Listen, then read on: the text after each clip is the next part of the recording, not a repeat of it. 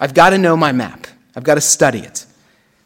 Well, I share that with you because this morning we encounter a character in the Old Testament and the Gospel who wants nothing more than to send us down some bad paths, to veer us off course.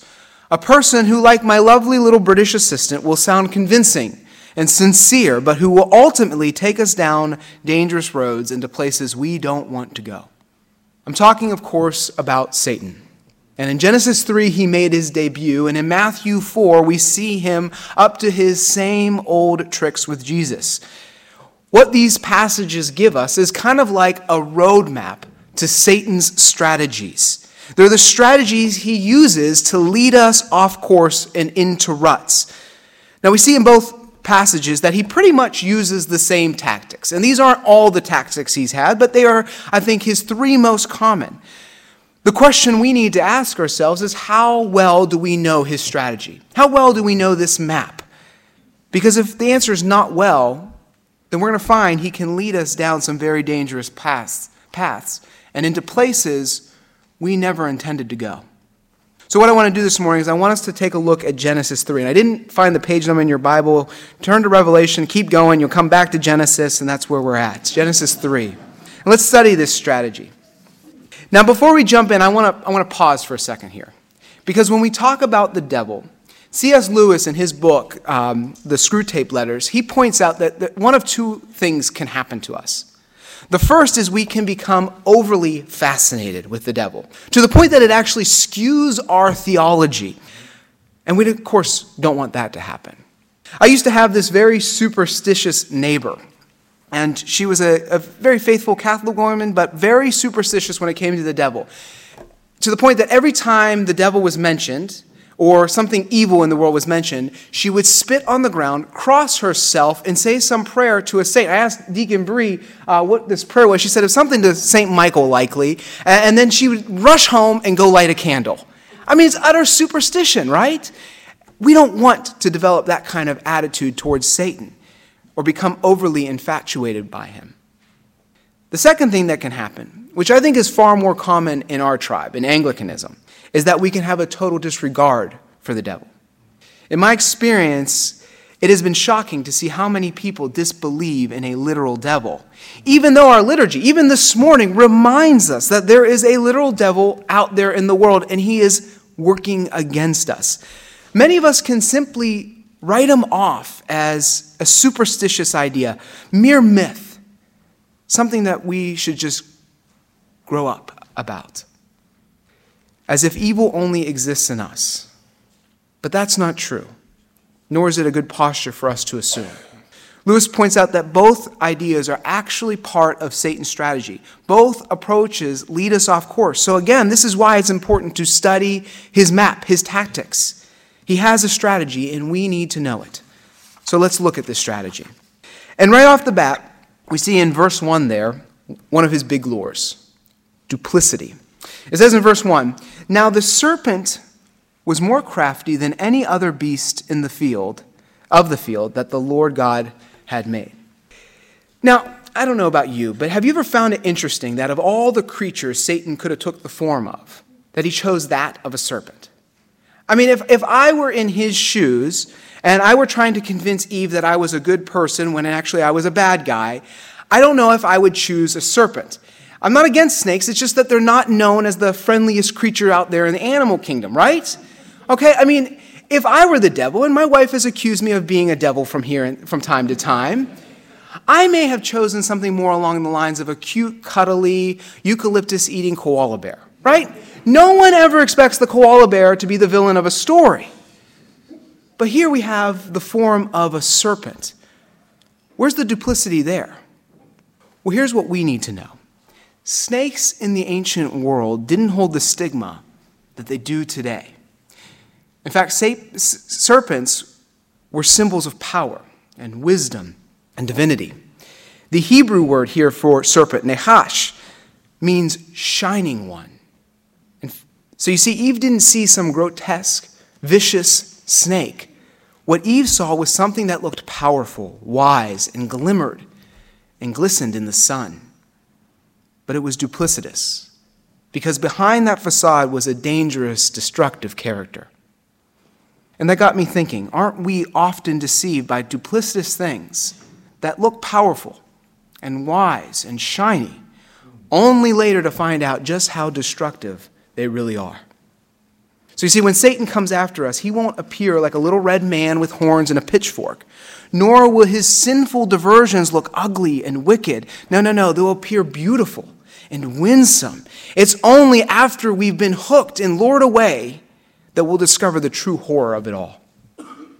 Bishop J.C. Ryle said it like this He says, Satan does not come to us with hands black with filth, but with hands dyed with the color of heaven. Martin Luther said that the devil dresses sin in angelic robes and teaches his theology masked from its diabolical perspective. It makes me think of a girl I once hired to be a nursery worker when I was doing ministry in Florida. She was a bright young lady studying at FSU.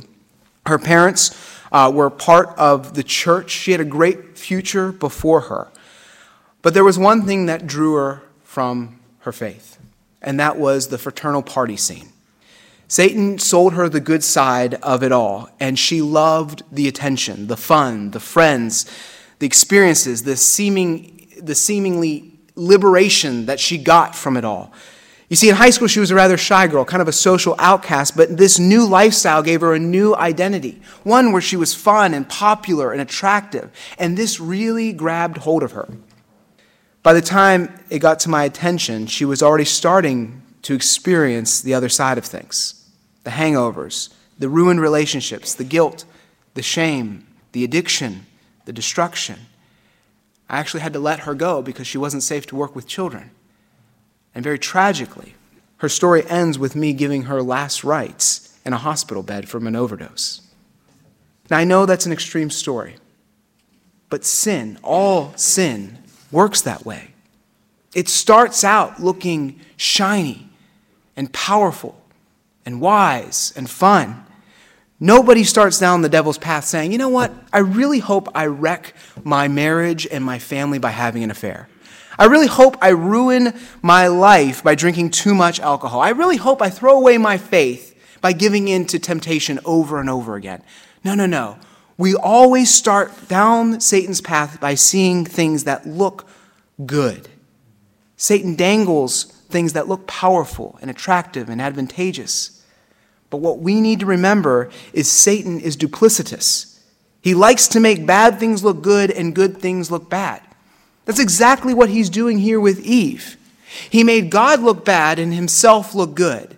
And then he made God's commandment look bad and eating the fruit look good. The thing we need to remember is whenever Satan sells us something that is contrary to God's word and to his promises, there will always be an ugly side. We might not see it at the present moment, but we need to remember that the devil is duplicitous. It's his first trick. And this segues into his second tactic he distorts the truth. Look back at Genesis 3. Satan said to the woman, Now, did God actually say, You shall not eat of any tree in the garden? And the woman said to the serpent, oh, We may eat of the fruit of the tree in the garden, but God said, You shall not eat of the fruit of the tree that's in the midst of the garden, neither shall you touch it, lest you die. But the serpent said to the woman, You will not surely die, for God knows that when you eat of it, your eyes will be opened, and you will be like God, knowing good and evil. Notice that Satan doesn't completely dismiss God's truth. Now, what does he do? He takes God's truth and he perverts it, he skews it with his lie. That's what Satan likes to do. He likes to take a generous helping of truth and then mixes it with his lie. But you know what they say? A half truth is nothing less than a full lie. So let's look at his half truths here. He said that Adam and Eve would not die. Now, did they die that day? No, not physically, but we, we later see that they died spiritually. And then later we see that they died physically, which was never part of God's plan. He said that their eyes would be opened. Well, were their eyes opened? Technically, yes. They were open to sin, but they weren't open to more of God's goodness. He said that they would become like God. Did they become like God? Well, if we were to jump down to verse 22, we'd see that God himself acknowledges that Adam and Eve have become more like him, knowing good and evil. But the thing is, God isn't God because he knows good and evil. So that was also not entirely true. You see, distorted truth. He does the same thing to us today. He takes a little truth and perverts it with his lies. So, what are some of the distorted truths he might try to sell us? Well, I thought of three that are quite common today. Here are some of the devil's lies to us. How about this one? God just wants you to be happy, right? There's a lot of truth in that. God wants you to be happy. What's wrong with that? God wants his people to experience joy and peace and contentment, right? Well, there's part of that that is true. But here's the thing it's a byproduct. It's a result of a restored relationship with him. It's not God's main goal to make you happy. In fact, if, you if the source of your happiness is taking you away from God, he doesn't want you to have that because it's taking you away from the true source of happiness. Half truth, a whole lie. How about this one? Live your truth. That's the mantra of today, right? You've got to live your truth. You've got to be true to yourself. You've got to be the person whom God created you to be. And there's some truth in there. But here's the thing our truth cannot supersede God's capital T truth. In fact, our truth that we live out is to be found in the one who reveals himself to be the way, the truth, and the life. And so, if your truth is not in line with the capital T truth of Jesus, then you're not actually living out truth. So, again, half truth, full lie. One more. Let God and let go. That one sounds particularly holy to me. I like that. Let God and let go. And I think it actually started out with good intentions. On the surface, it's about surrendering one's will to the Lord. But what I find has happened over time is that this has turned into an excuse for Christian apathy and lethargic faith. As if, you know, we just need to let God take care of it all. We don't have to do anything. We're just called to sit around. But God has always invited us to be part of his mission. And the bad news is that's not always going to be easy. So maybe the better truth would be let God, let go, let God, and then follow where he leads. The point is, half truths are still the devil's business. J.I. Packer said that the devil presents falsehood in such a way as to make it look like the truth. He mixes the truth with just enough of his own poisonous falsehood to make it palatable and yet deadly duplicity, distortion. And you know I love my alliterations. Finally, there's division. You know, one question about Genesis 3 that has been asked is where was God when all of this was happening? And I think that's a reasonable question. Where was the all powerful, all knowing, all present God when this was going on? Clearly, he could have known this conversation was happening and intervened, right? Well, think about this from another perspective. Why didn't Eve call upon God? When the accuser came to her, why did she choose to confront him on her own? Now, later we'll see that Adam wasn't too far off, but what the writer of Genesis initially wants us to think is that Eve was alone and isolated, and the devil waited until she was alone and isolated. And to compound matters, she chose to remain that way. This is the, precisely what the devil likes to do to us. He thrives in our isolation, when we're isolated from God and when we're isolated from one another. Because when we're the loneliest, we're the most vulnerable, and we're the easiest to deceive. Nobody in the Bible, with the exception of Jesus, ever did well when they were isolated for a very long time, nor will we. But the good news is, God has provided us with the resources that we need to ensure that we never need to be alone. And this church, this community, this body of believers, is one of the primary ways God intends to protect us from Satan's deception. However, like Eve, we've got to choose to participate in this community. You know, one of the big reasons, not the only or the primary, but one of the big reasons why we've started so many fellowship opportunities, the life groups, and dinners before Wednesday night studies is to foster stronger relationships within our church. The notion that the, the church is just some Sunday morning activity is complete nonsense. It is completely unbiblical, and it's actually detrimental to our spiritual health. God intends for this church community to be the focal point of our lives. We're to live and grow in community together.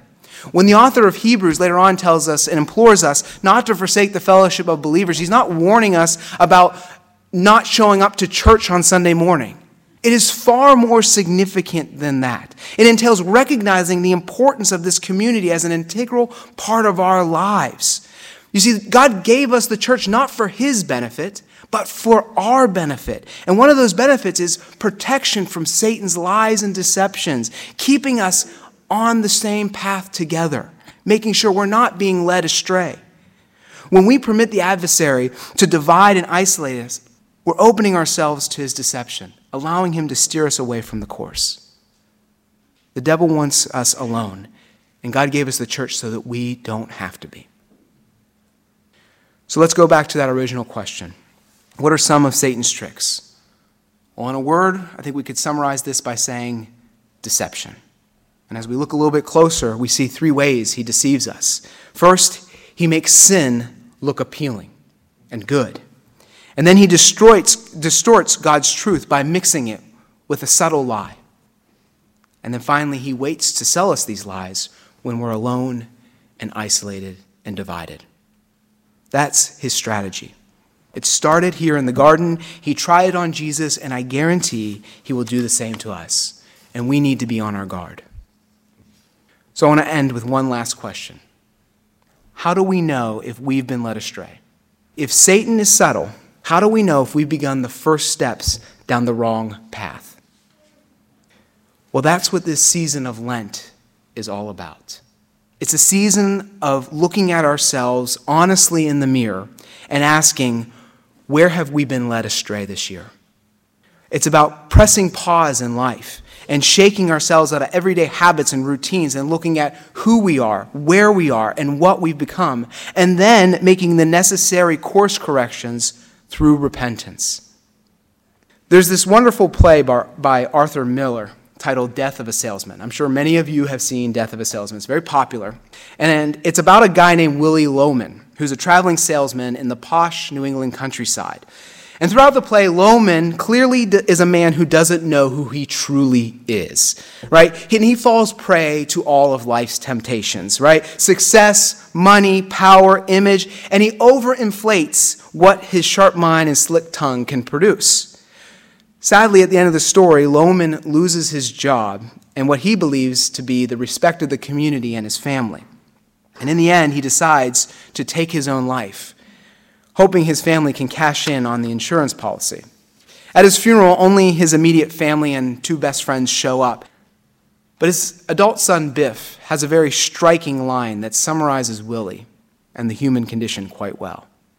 He says, That man did not know who he was. He did not know who he was. Do you know who you are? Do you know where you are? Are you certain of the path that you're traveling down? Have you studied the map so that you won't be led astray? This is the gift of Lent. It's a mirror of honesty and of compassion. It's 40 days in which we can see ourselves for who we truly are and who we've become. A mirror that won't tell us what we want to hear, but what we need to hear. Let's look closely into that mirror of Lent and strip away any of Satan's trappings. We've been invited to journey with Jesus to Easter morning. Let's make sure Satan doesn't lead us astray as we make our way to the resurrection. Amen.